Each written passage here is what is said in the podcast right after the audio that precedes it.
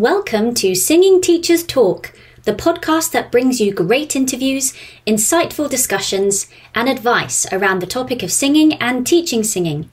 Now it's over to your host for today's episode. It's me, Alexa Terry. Hello, Alexa here, and my guest today is the Assistant Professor of Music Voice at Stetson University in Florida and regularly presents talks on vocal acoustics with credits from the Pan American Vocology Association Symposium, NATS, and Vocology in Practice. He has also contributed as an author to Karen Brunson's book, The Evolving Singing Voice Changes Across the Lifespan. And it's my pleasure to introduce Chadley Ballantyne. Chadley, thank you so much for spending some time with me today. How are you? I'm doing well. It's a pleasure to be here, Alexa. Thank you so much for inviting me. No, it's no problem, because one reason why I've really wanted to chat with you uh, is because there's this one word that I think makes many of us shrivel up into a prune, me included, um, and that word is acoustics.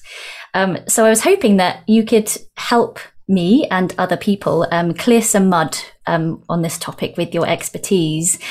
Uh, so first question actually might seem quite huge, um, but what are we referring to when we talk about vocal acoustics?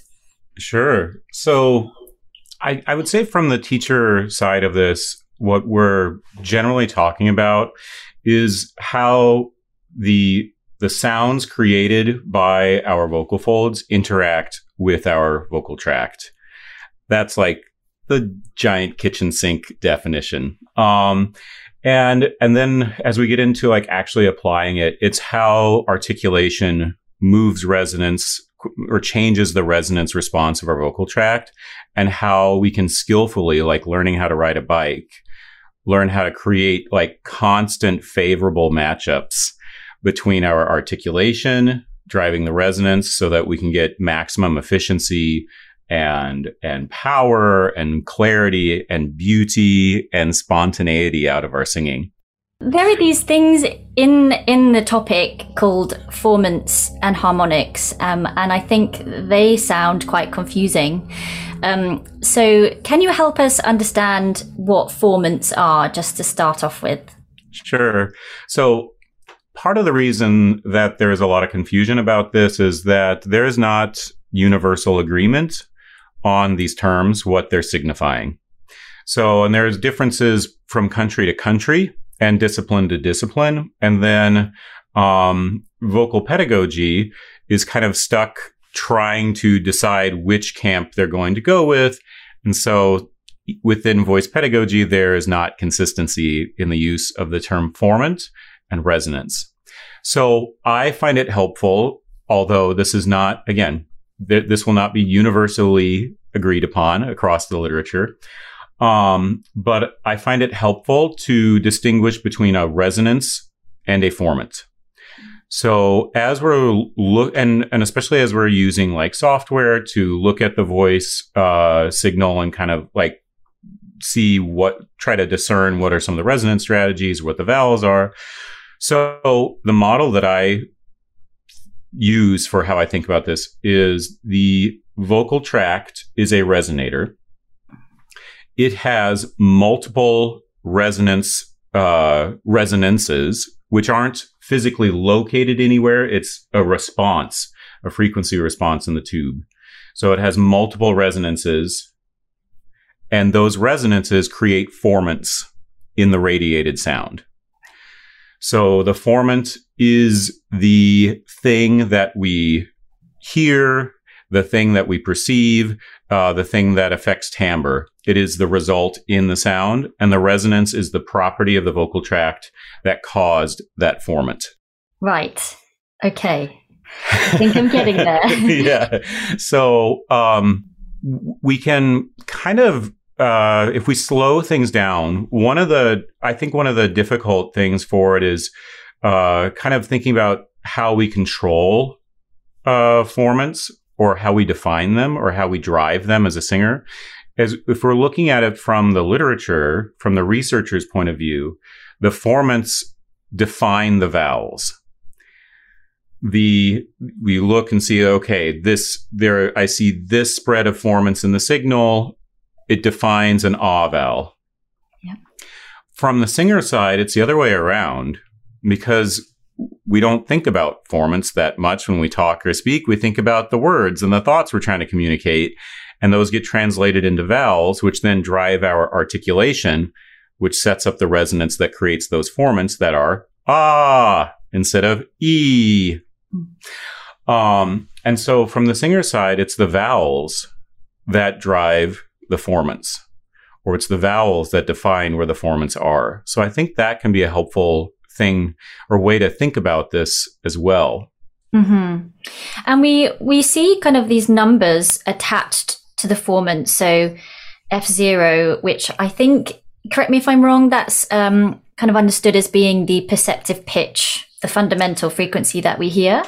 Sure. Yeah. And it's only been recently that there's been um, some attempt within the voice science and voice pedagogy fields to uh, agree on standard uh, um, uh, abbreviations, right. uh, symbols for these. So the F O, its fundamental oscillation, is the right. fundamental... I've I've had to like uh, proof that so many times and to make sure that that subscript O is an O and not a zero. And not a zero. Okay, so I've got that wrong already. No, that's okay. F O. F O. So fundamental oscillation. And what that number refers to is the frequency at which the vocal folds are opening and closing. In in previous literature, that might have been referred to as the first harmonic. Um, so if you were to sing A four forty, Um, I won't sing there because it's early and I'm, I have a low voice.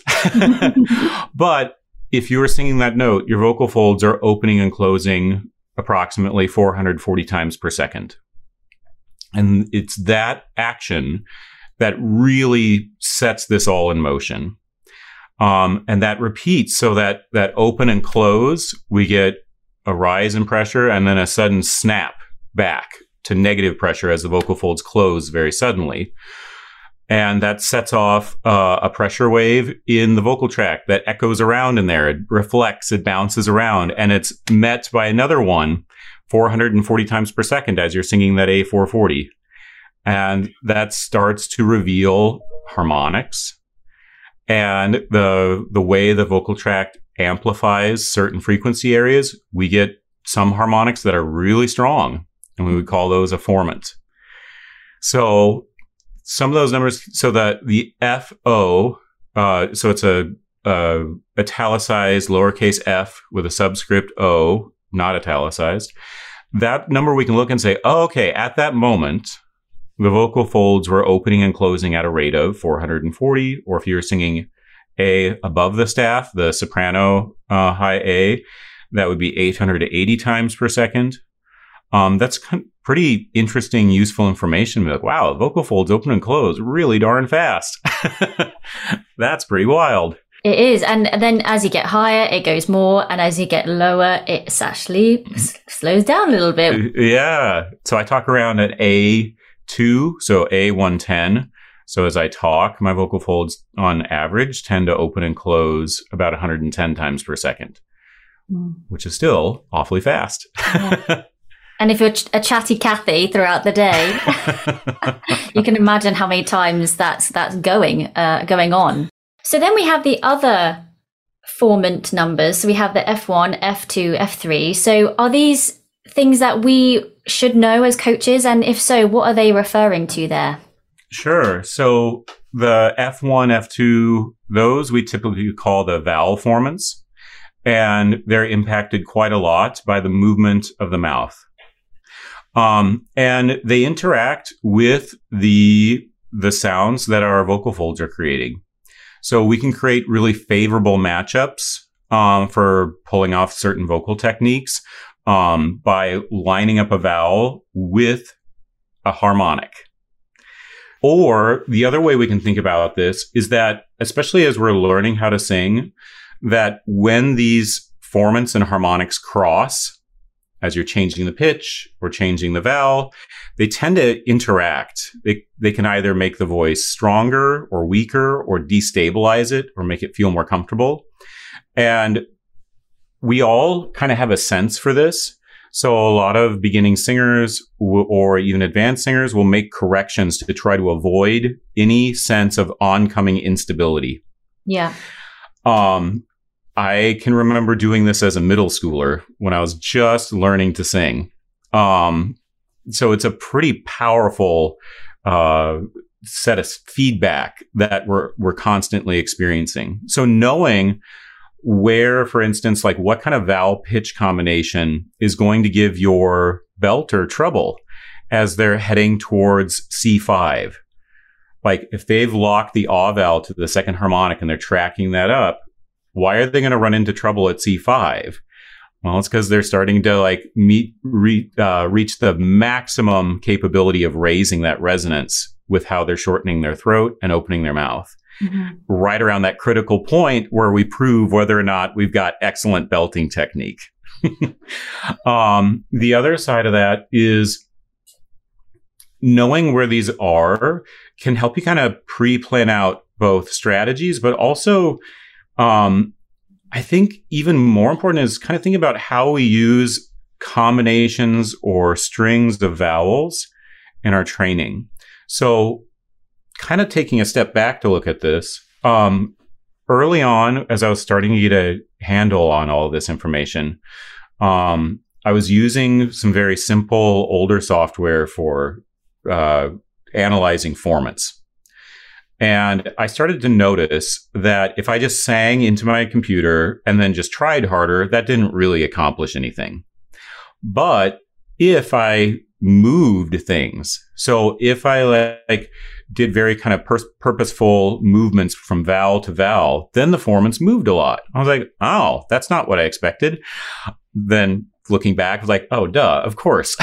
That's how articulation works. That's how we understand words. Um, so I started thinking of it rather than strengthening something or singing more powerfully. If I can move a formant, I can do something with it. If I can move it and start to notice how it's moving, then I can, like, just through conditioning, get better at it. Kind of like working on like an exercise movement. In that motion, that repeated simple motion, uh, my body can get better at it. So just moving the formants around. So for example, if we wanted to move formant one and two in um, parallel motion, we would go from ooh to ah. Mm-hmm. So something like ooh, ah, ooh, ah, ooh, with my hands being formant one and formant two. They can never cross. They can get clustered up, but they can never cross. If I wanted to move the formants in opposite motion, I would do ah, e. Ah, e, ah, e, ah. If I wanted to uh, leave formant one steady and move formant two, I would do oo to e. Ooh, e, ooh, e, ooh, e. And knowing what kind of patterns I was creating just by how I was sequencing vowels, you start to look back and like, oh, people have kind of had a sense for this for a long time. A lot of exercises utilize these kind of sequences. There's a reason some of these sequences of vowels seem to work better. Um, so I was getting pretty skillful at like thinking about how to use these kind of movements to help my singers just get better. And almost again, like riding a bike, like, okay, now once you get the hang of it, now you can really go r- zip around the neighborhood and, and do something well on the song.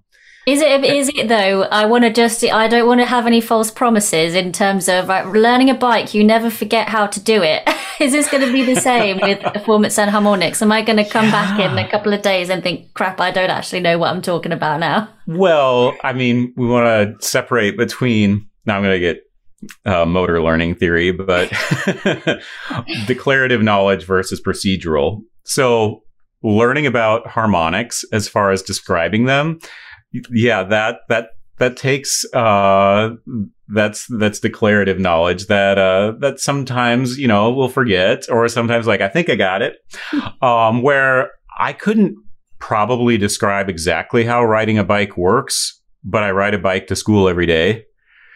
So you use language every day. So you use formants all day long. Yes, I'm going to stick on. I'm going to hold on to that. Yeah. So, uh, so, but as far as like the training of it, um, the, it is more like riding a bike. Once you kind of get the hang for hang of using these or recognizing these things that you're already sensing to begin with, it's more like interpreting what people are already sensing, um, both consciously and subconsciously. Uh, then yeah, it is kind of like learning how to ride a bike, where it's kind of hard to stop, like tuning things well. Yeah. after, after you get the hang of it. So, so yeah, yeah. The thing that was eluding me though was I knew that formants one and two were movable, uh, because a lot of the literature said those are the vowel formants. They're movable. They move a lot. The rest of the formants are relatively fixed. Um, but there's this thing called the singer's formant cluster that everybody who is, I was coming up through classical training, everybody who's good does this thing. I was like, I don't know what this thing is. And if they're not movable, like, how do I move them? How do I make them right? Does that just mean either you're born with this or you're not? I didn't think that was the answer. Um, so one day I was preparing for, for my teaching day, and I read a, happened to catch a journal title article, something to the effect of American R lowers the third formant. I thought, huh, that's odd. That's cool. I, I didn't realize that one was movable. The books I had grown up reading said that it wasn't movable. So I got to school, opened up my computer, and I said, R, and the third formant dropped just as much as the other, as formants one and two can move. Mm. I thought, huh. So that added not only, okay, I can move the third formant just with this speech sound. Then it really clarified, okay, so there are a lot of formant movements that we identify as speech sounds. So they so strongly that it's hard for us to conceptualize them as formants.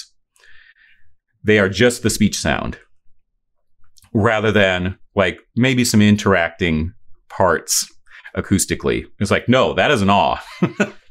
I, you told me there was like two formants really close together. I don't care. That was an awe. Yeah. Um, and, and same thing with R. So as I add that R sound, I would doubt most people's first reaction is, oh, you're lowering the third formant. I'd be like, no, you're from Iowa. Yeah. You. So, Uh, so if I, if I do that one more time, the formants, if I have one and two kind of close together because I'm saying an aw, and then I'm going to move the third one by saying R, R, R. So there are a lot of speech sounds that are, that we just identify as those speech sounds that actually cause big changes in our resonator. Mm-hmm. So again, we can control formants, move them by intending certain speech sounds. Wow. Here's the limit to that. Um, most of our speech sounds are defined by the f- the movements of the first two. Yeah. Depending on the dialect or language you grew up speaking, um, you might have some others in there. Then we can also move some of the higher ones as well. Um, but so far, I haven't found any speech sounds associated with that. So they just sound really goofy when they're moving. Okay. Oh, well, now you have to. Now you have to do it, please. So it'll it'll be tough to pull this out of the texture. But as I do this, I'm going from a more neutral vocal tract shape, which spreads out the resonances so that the formants would appear to be kind of symmetrical instead of bunched or clustered. And that ends up giving us kind of a twangy, um, not that pleasant sound. Uh, it's great. But if I shift my tongue, I can start to move three and four together, and I start to get a more clustered sound. And maybe one that's a little bit more familiar.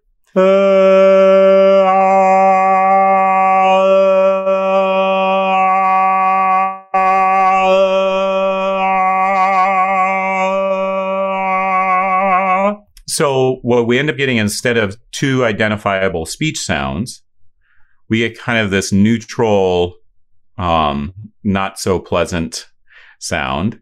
And and then an ah that starts to ring and got loud enough that I had to turn my gain down. Mm. Um, so so we don't necessarily jump and say, ah, I hear the speech sound you're doing there, to get to that movement of the fourth formant. Mm-hmm. It doesn't have anything associated with it that I'm aware of. I haven't. Maybe there is a language out there that I that does have a, a speech sound that's defined by the movement of the fourth formant. That'd be pretty cool. As the teacher, as the singer. The I guess the two the two big areas that I'm looking for with, with well, maybe three, but mm, they're kind of related, uh, but with why, why to think about formants. Um, it helps me predict where the challenges are going to be, and also where the easy combinations will be, where the easy vowel pitch combinations will be. Where does a vowel and a pitch line up to kind of naturally or be pretty close to, mar- to the mark of getting the result in the singing we're looking for? Mm-hmm. What is an easy vowel pitch combination to help a young soprano figure out to sing more powerfully in their head voice? What are, what are the hardest combinations for that? What's an easy combination to help a belter find power through their resonance? Or sequence? What's the easiest sequence to find that? Then um, the other side I look at that is how that impacts, or how we can think about that through articulation. Mm-hmm. So um, in speech, we don't have to be terribly precise. It moves really, really quickly. It's quite precise. It's kind of shockingly precise. But to sing really well, we need it to be even more precise. We need to get the kind of setups that make the instrument work better, both for how the air pressure is balanced in the instrument, how much uh, power we're creating acoustically, how close we are to the right style in our result. So the accuracy of articulation going from speech to singing, that accuracy has to go up.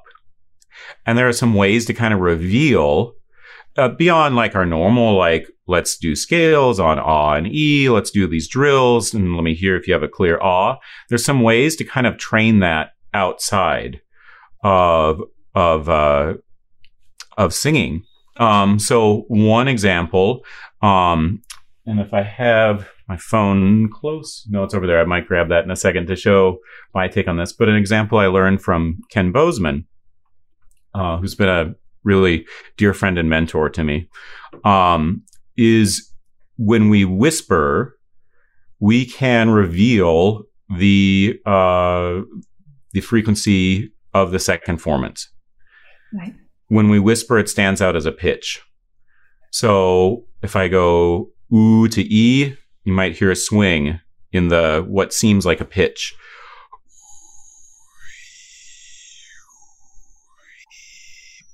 Or we could get...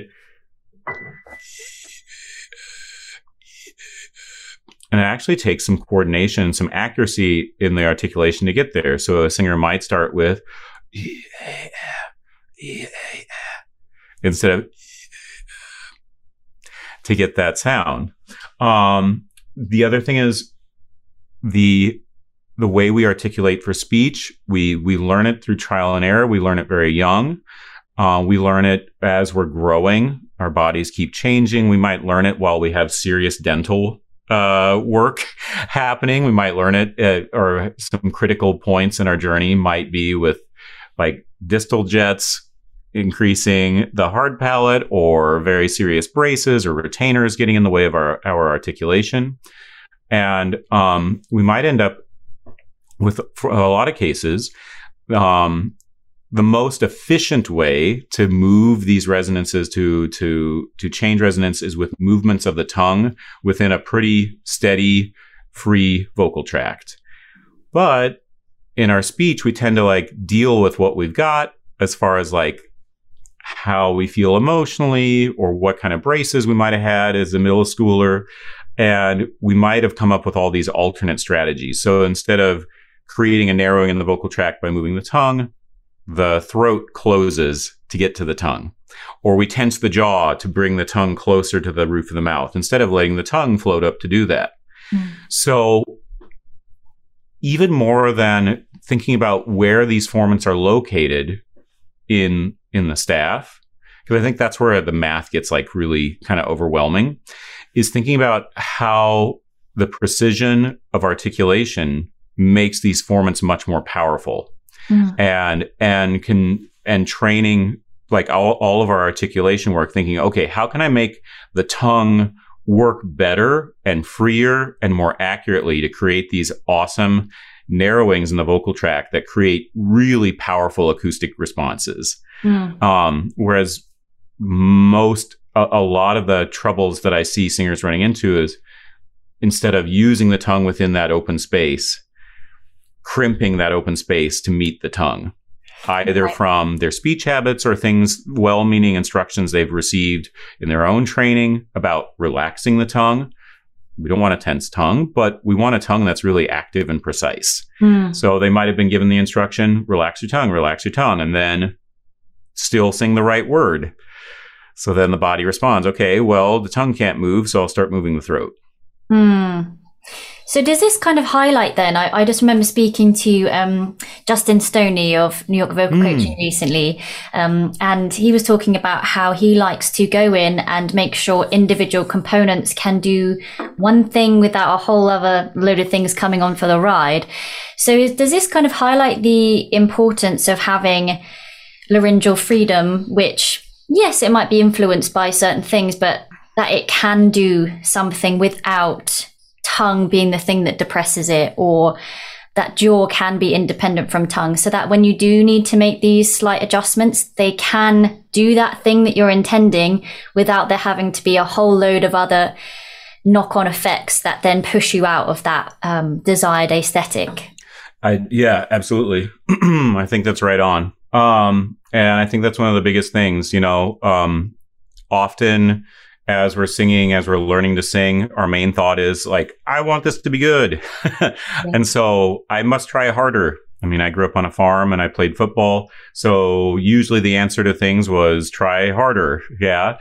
Um, and that's pretty universal. So when, when the singer is trying to do it better, everything fires and we get lots of wasted effort that gets in the way. So there are a lot of techniques for kind of separating out different components of the voice.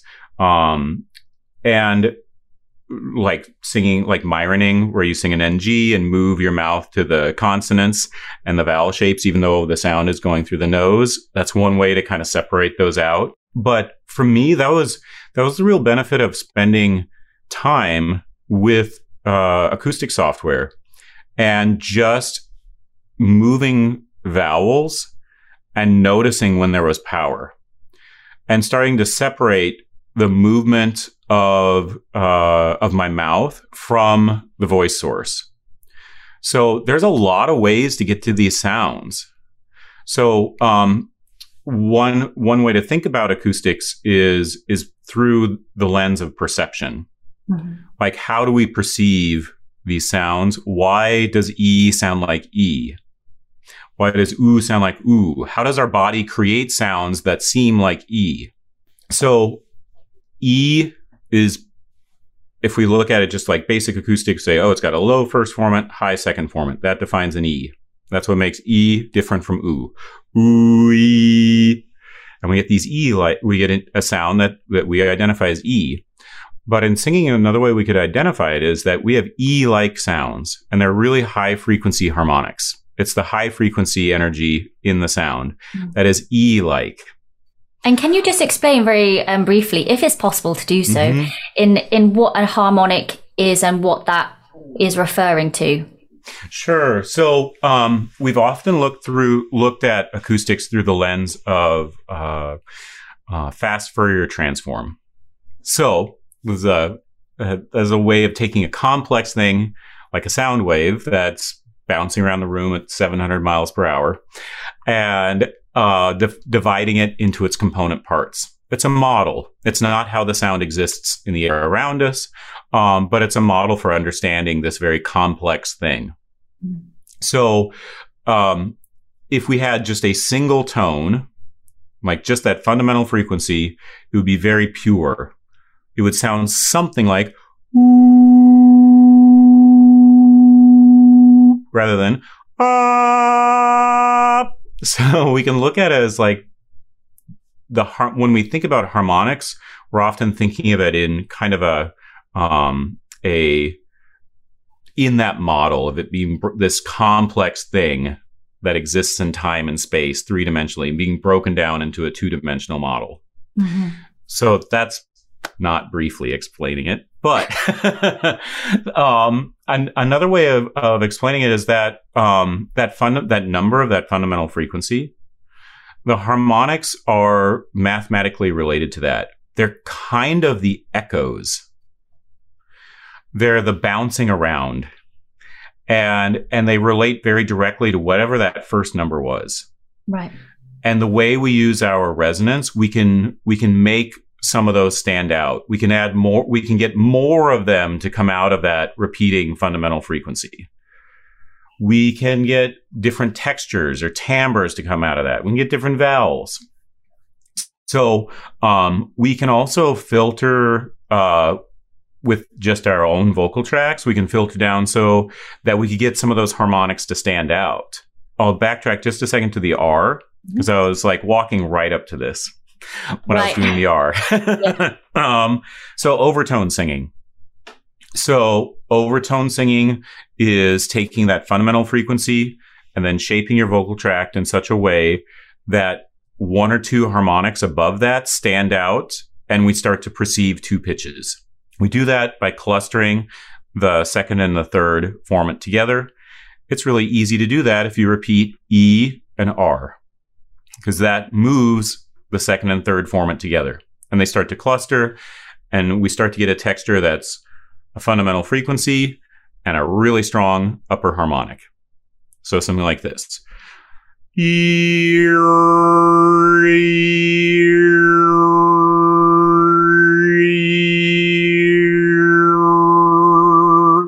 So I'm letting it pop back open to E now, but you can hear that moment where there's another fluty tone that kicks in. Then if I go one step further and put the tip of my tongue on the roof of my mouth, Um, then we can start to hear individual harmonics, or maybe hear it a little bit more clearly. Yes.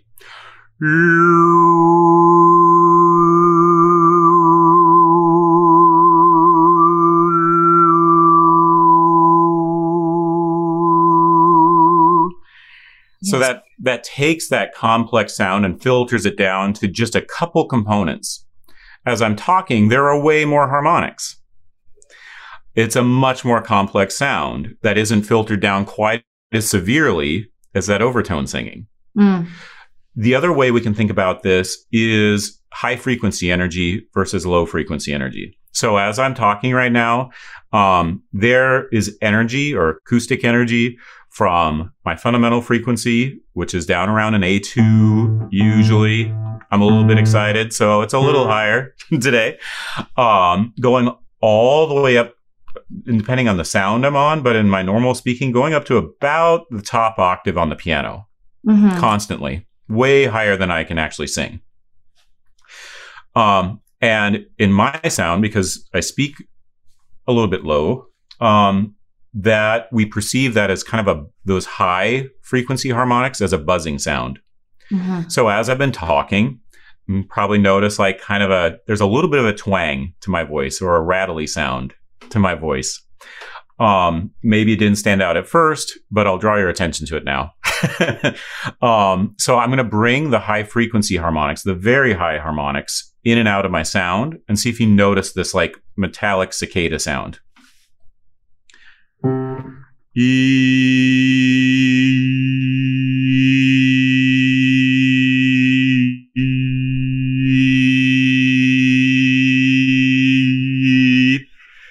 So those those buzzy metallic cicada sounds, those are like in my that note that I was singing, those are probably like harmonics thirty through thirty-five, maybe twenty through thirty-five, um, that are standing out now.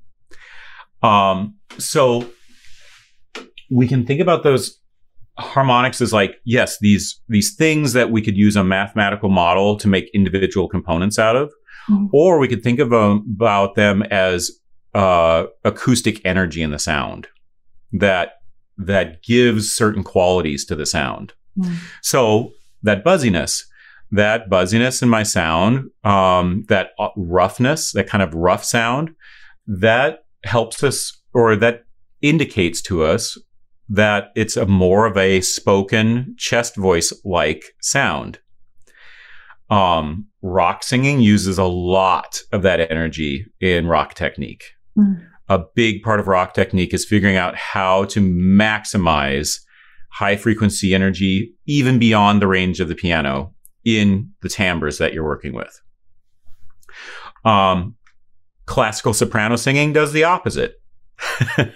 There's, there are very few uh, harmonics above like harmonic six, seven, eight, as a soprano is singing up into the t- upper part of their range. There are very few harmonics. So we end up with a pure sound that seems more like head voice. So we say, we could look at it as like the buzzy high harmonics, which come from resonance work and efficiency, define the the chest-like sounds, mm. and the lower harmonics, which have a pure quality, often an ooh-like quality or oh-like quality, yeah. uh, ha- define something that we might call head voice, which for me, as someone who teaches belt and sings bass baritone, was kind of mind-blowing to think, mm. oh, like, the lower parts of my tone feel kind of like my head voice. They feel kind of pure. Those are the parts that make me sound deeper or purer or darker. And then the high buzzy stuff that kind of freaks me out on the inside because it's, because it's rattling around and it seems like it's rattling around up by my cheekbones. That's the part that gives me cut and clarity and E-like sounds.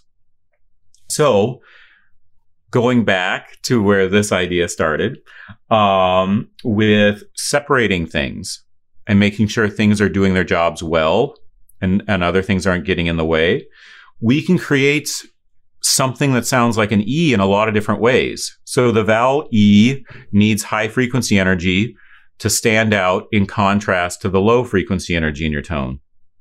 We could do that easily. We could do E, ah, e, ah, e, just moving the tongue and the mouth mm-hmm. to rearrange things so that the, the, the high frequency energy stands out. And we're like, ah, that's an E. We could also change what's happening here and press the voice to weaken the low tones to make the E tones that are already there stand out a little bit more. Ah, e, ah, e. That's a little rougher and then, or not nearly as much fun as the skillful one, but I didn't have to move my tongue as much and I still got something that was E-like. Mm. Um, I didn't mean for that example to be so divergent, but that is, that is uh, one way to, to think about this. Um, how are we creating those tones? Yeah. Um, the other side of that, we talked about the high tones, the, the lowest tones, so the fundamental frequency, maybe the second harmonic, third harmonic, depending on how low you're singing. Um, those will, those in part have like an ooh-like quality. And depending on the style, they might give us more a sense of more depth or roundness.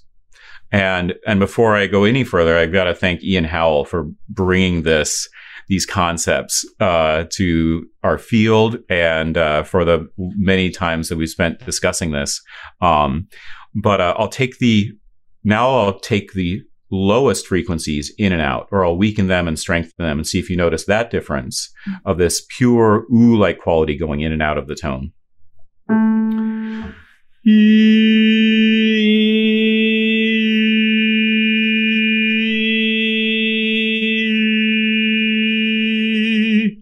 Yeah, for sure. So that that roundness that came in, if we were watching on a, like Voce Vista or something, you would see the the fundamental frequency or the first harmonic get much stronger as I increase that that round part of the tone. Mm. Um, and and it can help us start to notice that there's a there's an ooh-like quality present in a in a lot of our singing, especially if we think about singing that sounds round or sounds deeper. This applies to belt too. Thinking about, okay, what separates a belt that's more rock-like and twangy compared to one that is uh, either like, you know, mid twentieth century New York style, or uh, maybe a little bit more folk style belt, um, one that sounds deeper and chestier. Mm-hmm. Like, oh, maybe there's more strength in the low tones, which actually have kind of a pure quality to them in those darker belts. And then the twangy ones, like, oh, okay, we've configured the vocal tract in a way to really maximize super duper high harmonics mm. to give it this much brighter sound. And can um, I be really cheeky? And I know it's early there for you to maybe give an example or or a guide in terms of the um, configurations, coordinations, or or whatever you would actually guide for those different types of belts. So say mm-hmm. a musical theatre belt versus um, an R and B belt. Mm-hmm. What would that look like? Sure. So um, the way I lead people to this, because it's a little tricky, because it involves um, to get the the really high frequency harmonics to stand out. It involves a very skillful narrowing of the pharynx. Mm-hmm. That is treacherous territory. When it's done well, it feels great, and it doesn't it doesn't hurt. It doesn't feel all that constrictive. Mm-hmm. Uh, it's very distinctive, but it it it's a little tricky to just say to a singer, "You need to narrow your pharynx." That's a pretty useless direction to give, uh, maybe completely destructive. So the way I lead someone to that, to find more high frequency energy in their voice. So, um, especially over the last couple of years, I've done a lot of cross training work with classically trained sopranos, particularly, um, going into mixed belt, working on contemporary musical theater, yeah. where we need some of that, um, commercial, uh, contemporary commercial music influence in the sound. We need more of those high harmonics to sound a little bit more like Uh, Tony Collette or Adina Menzel. Um, so rather than saying, okay, we need to narrow the pharynx or we need to make a sh- certain mouth shape, we'll train it um, in the around middle C to uh, mm, roughly C to C, so C four to C five. And I'll draw their attention to those buzzy sounds in my voice and then in their own voice. So like I was doing before, where I took the buzziness in and out of the E. Mm. And then we'll, once they have, once they notice that in their own sound, then thinking about a combination of flow phonation. So encouraging a, you know, a balanced, easy registration that actually can create really powerful belty sounds, mm. um, very powerful high harmonics. And then listen for that buzzing, like, chirpy metallic cicada sound that we tend to experience as localized sound somewhere in the region of the cheeks or mm. uh, above the palate. It's kind of an illusion, but it's so vivid that it might as well be real. Um, sometimes we get confused if it's actually airflow through the nose or not, but these these high frequency harmonics, we hear that buzzing up around our palate. So then leading them through just very simple patterns of of listening to that buzzy quality and seeing if they can enhance it without pressing down on their voice. Mm. So something like um, e, e, e, no, pressed. E, E. How gently and flowy can we sing and maximize those buzzy sounds yeah. on an E or an oo? Ooh. Even on that oo, which is concentrated on the low, I can still hear some of those flyaways yeah. rattling around. Then can I take that into words? Ooh, ah, ooh, ah, there are places I'll remember. So tracking that buzziness. Ooh, ah, there are play. Okay, I've got a lot of buzz there and not much pressure in my throat. Okay. There are places I'll remember all my life, though some I've just lost all the buzziness. Some forever, not for better. Some have gone. Mm-hmm. So that's that's proven to be one of the most effective, powerful ways to lead people to that in their own voice. And is that what, um, because I've read in uh, Ken Bozeman's Practical Vocal Acoustics book about tracking um, F one with a with ha- harmonic uh, number two. Is that is that what you're doing there? Is that that description? Honestly, it's it's different. So um, tracking F one to H two is a way of maintaining a yell-like quality. Right. It can be very efficient, very powerful. Um, and certainly a lot of singers use this. Um, but it's pretty limited. Mm-hmm. It really only works in a, in a small pitch range on a limited number of vowels. Right. It's for, you're kind of using it to jump the instrument into a mode one, a very heavy mode one phonation in the range of the treble staff. Mm.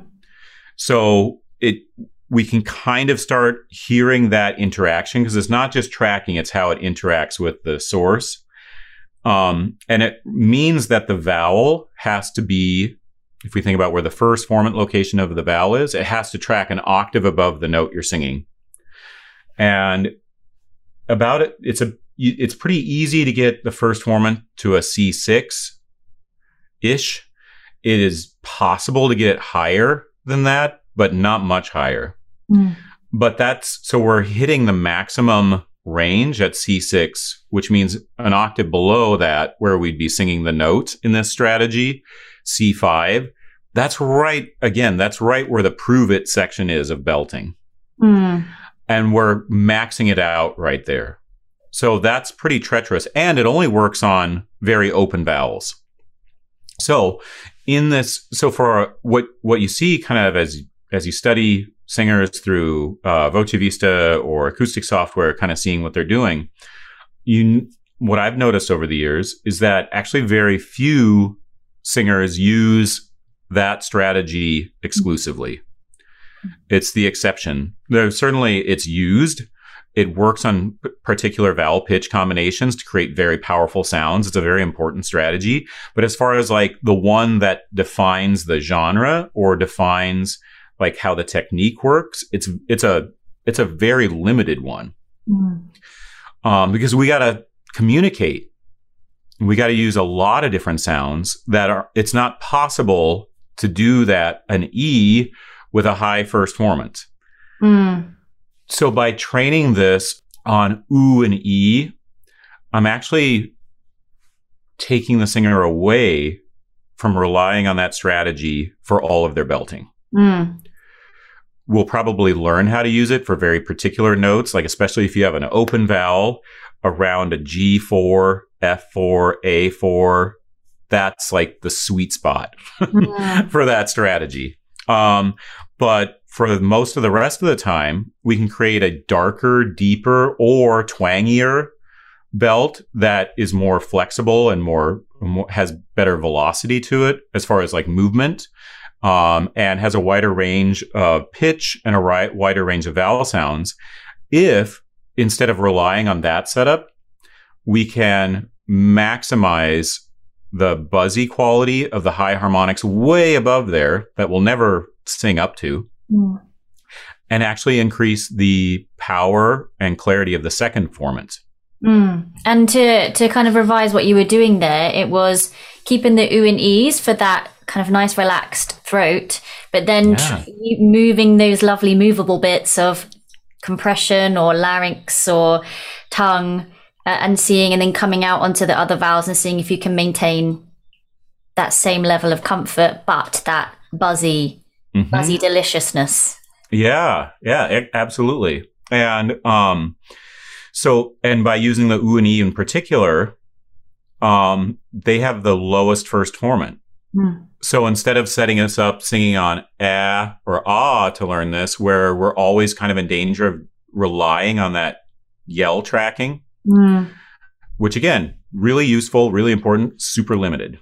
Mm. It's like you, it's like use it maybe one or two notes per song, yeah. if that.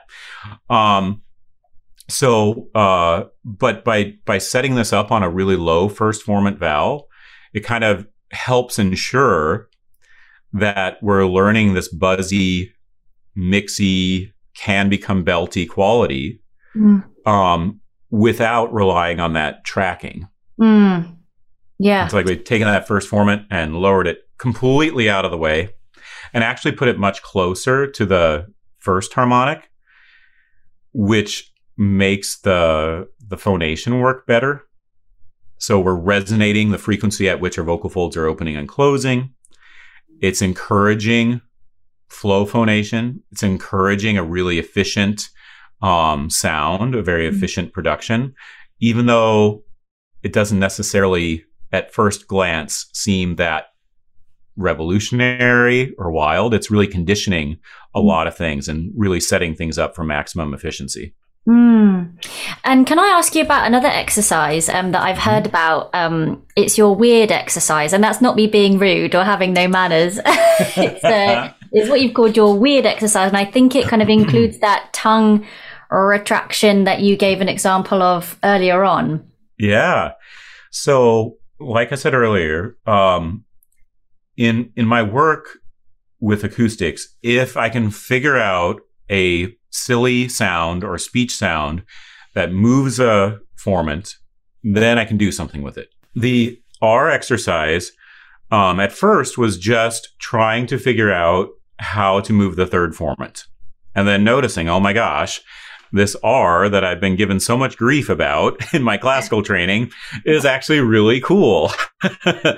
Then it progressed from there. It just so happened that at the that same day, actually, all my students came in saying, hey, in our choir, we have to learn how to overtone sing. Do you know how to do that? I was like, weirdly, I just figured it out this morning and how exactly it works. Then um, what I started noticing was, when you would sing R, it became really clear why we don't do that, because it messes with our perception of the pitch. It knocks out the high tones. Um, but when you release it, it when you go in a sequence of E, er, ah, you've actually picked up a lot of good stuff in that temporary er.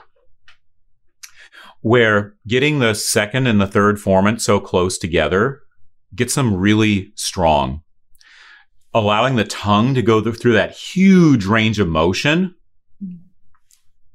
kind of is like a kinesthetic exercise where your body's like, oh, it can do all those things instead of just hold in one position the whole time. Um, then I was noticing that the resulting ah would have a really strong synchronous formant cluster, stronger than where I started. Um, so then the last thing that came through, and this is where it really kind of started taking off. Um, I had two problems I was trying to solve. I was trying to, and both related to the second formant. Um, as I mentioned just a second ago on that oo and ee training and using second formant as kind of the driver for, for a lot of different techniques, including belt and mix. Um, is I knew from reading Donald Miller that the second formant was like really important for tenors and baritones, and that learning how to sing with that as like the strongest part of the sound, that was really important. But how to do that? Like, I just struggled to get my body to go there. I was so drawn to that first formant, to that natural instinctual yell. Mm-hmm. Um, and I couldn't seem to get get my body to go to a place where that second formant would do what it I knew theoretically it was supposed to do. So what I started noticing was that by sequencing E, er, and then whatever vowel comes next, in this case an ah, that as I would come out of the er, that for whatever reason, or few, but uh, but for several reasons, that second formant was way stronger after that R.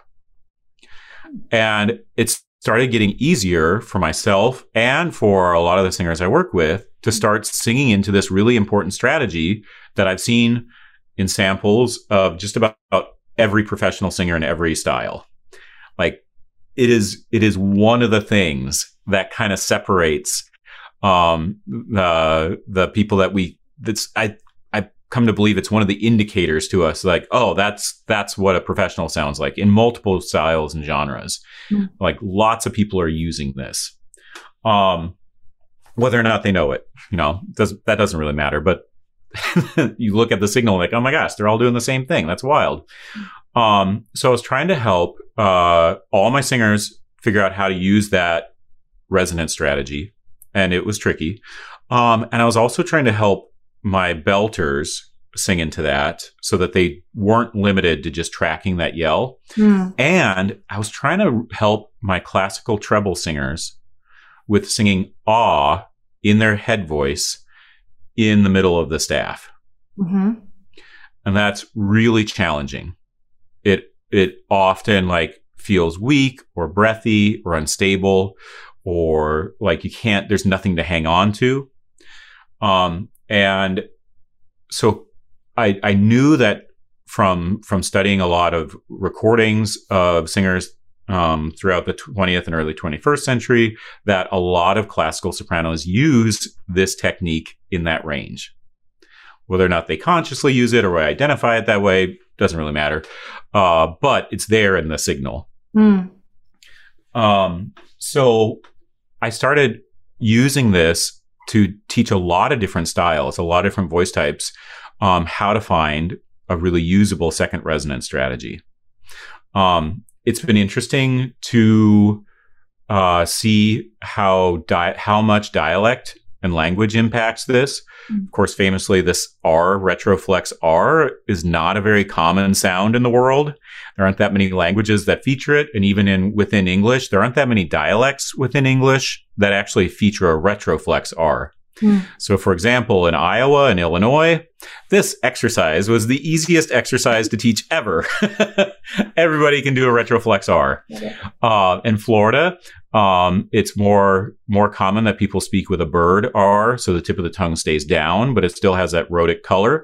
Mm. It's way harder to teach this exercise to someone who's never really spoken with a retroflex R growing mm. up.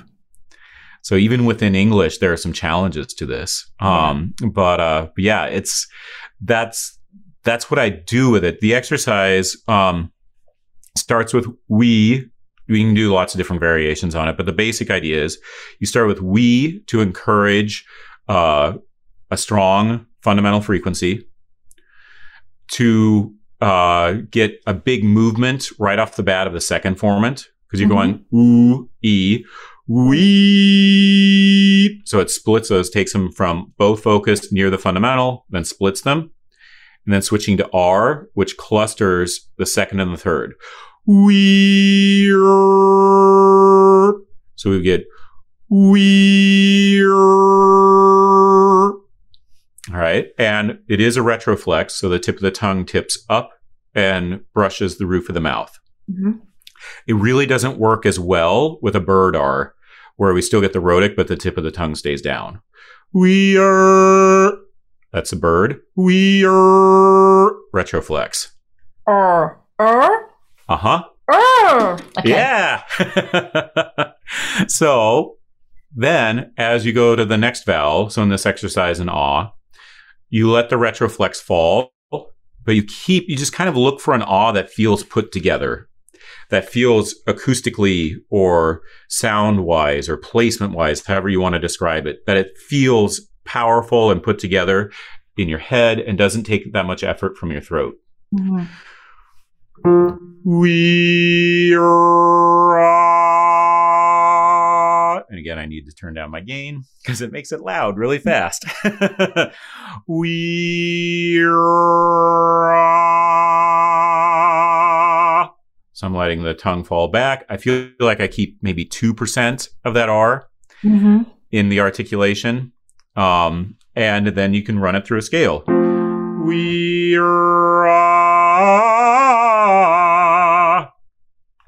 um, and then depending on the singer, so if I'm working with uh, a treble singer, we might start, like center that, the starting note around an F four. So where E kind of encourages a strong fundamental, it's kind of easy vowel to sing there, and then expand in both directions from there. The setup for treble singers works best from kind of F four expanding out uh, to C four and C five. That's kind of where the setup works the best, and the R. Um, doesn't necessarily feel that great to try to start this exercise at a G five. Mm-hmm. Um, but you can then take your patterns that come after that to go the direction you need to go on the vowel that can cover much more range. Um, and for non-treble singers, uh, it would start this exercise between F three and C four.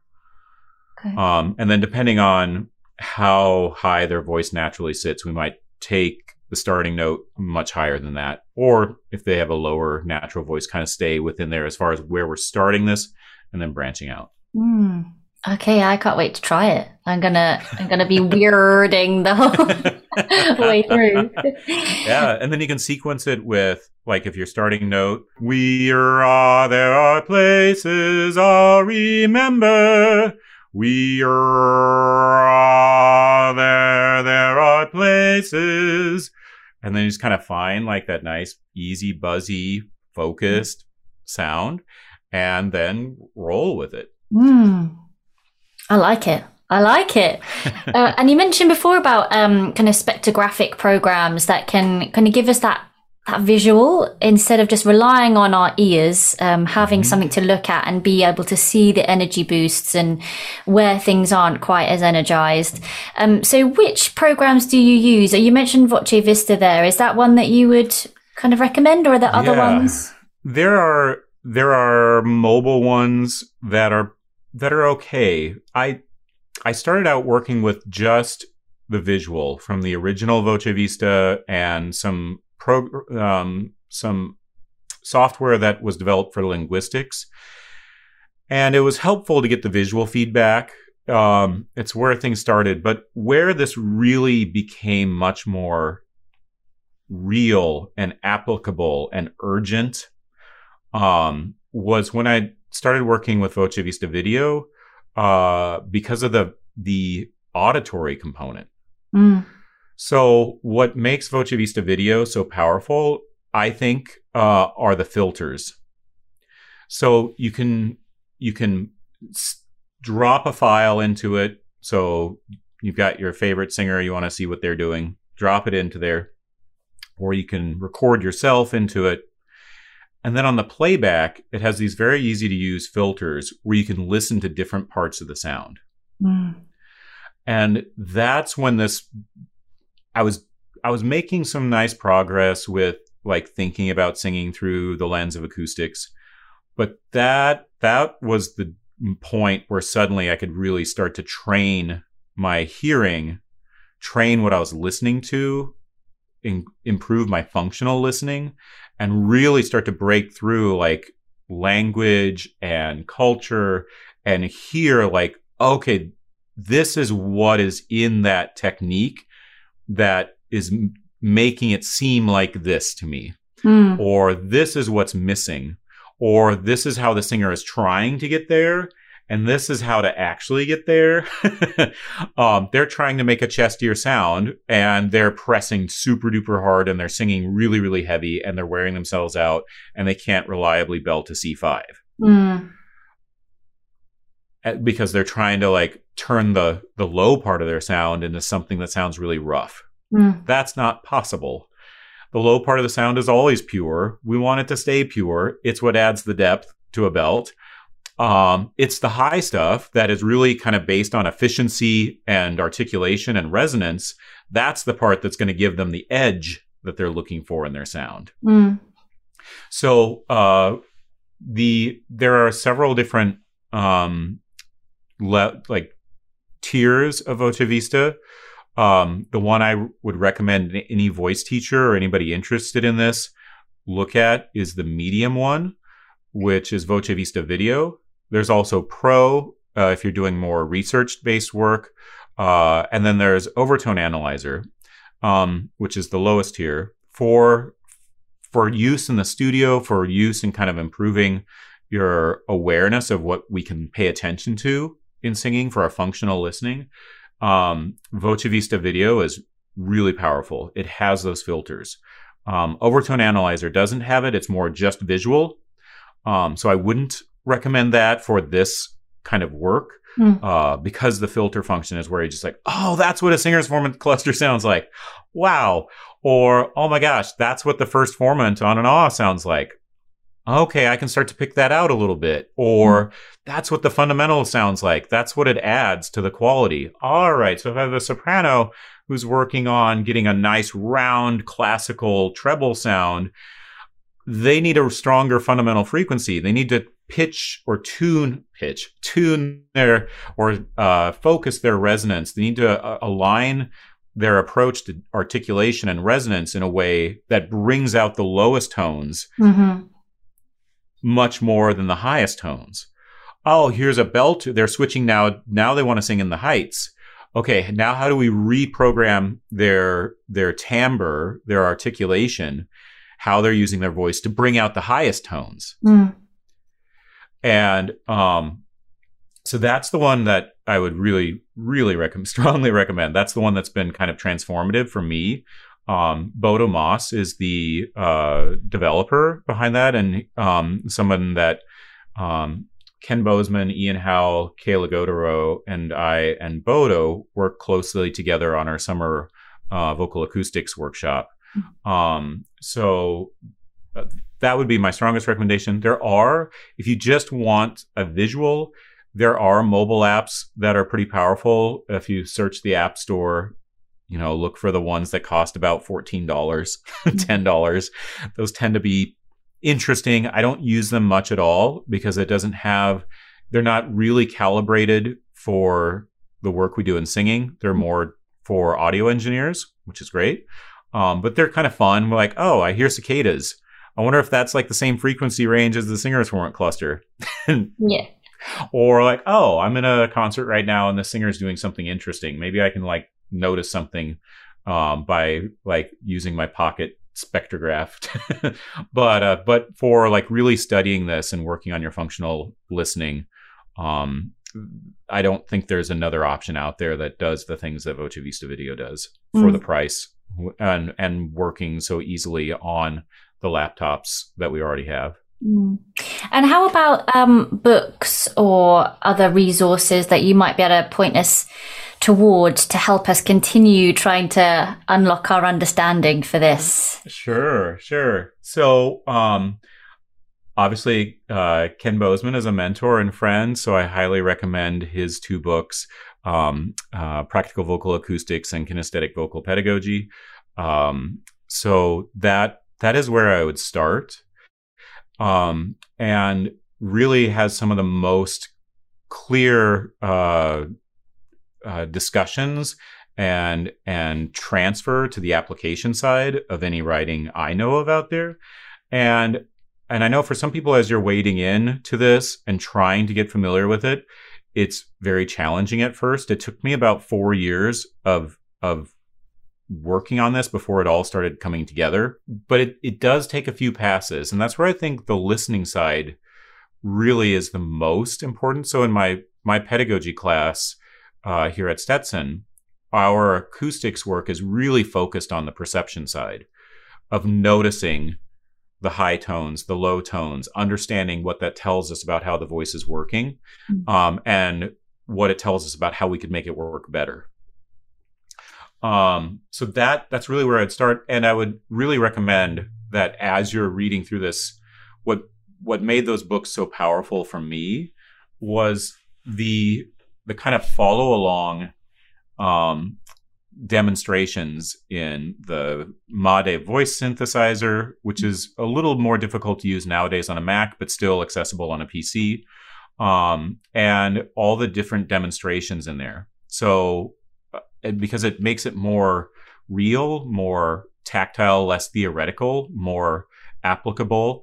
Um, so that's that's how I would recommend kind of going into this. Like, okay, all of these terms are trying to disc- are trying to be labels or descriptions for things I'm doing all the time. Mm.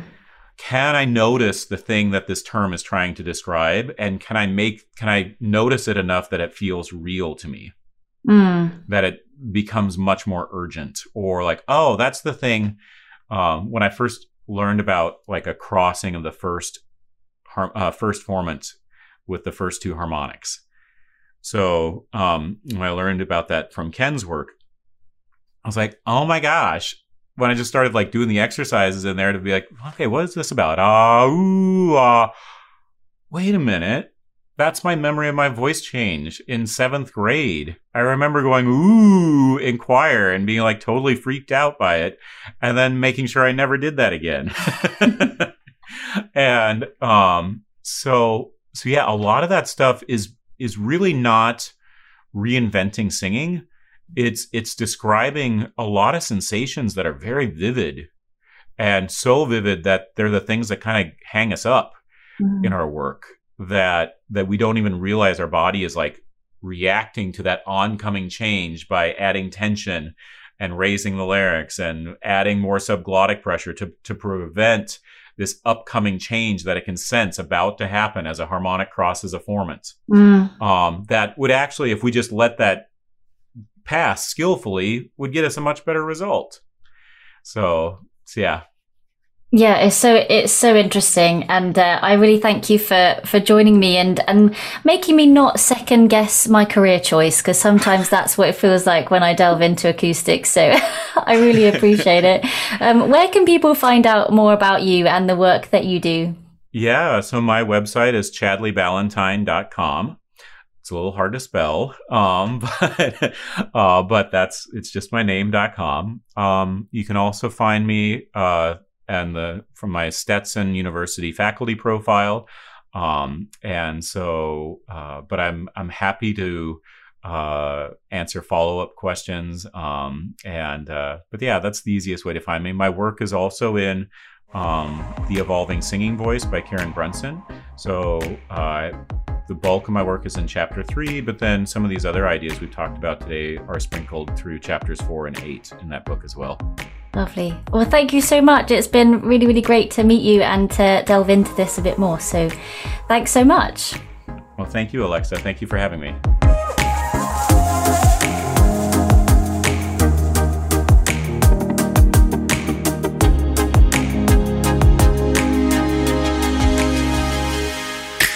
So did that whet your appetite? Want more of where that came from? Then quench your thirst for knowledge by nerding out in our store, where you can purchase a whole host of specialist educational videos for singing teachers, from building your business to fixing vocal faults. Or join our membership to get access to them all in your own geeky C P D library. Head over to www.basttraining.com forward slash store to get going. That's www.basttraining.com forward slash store.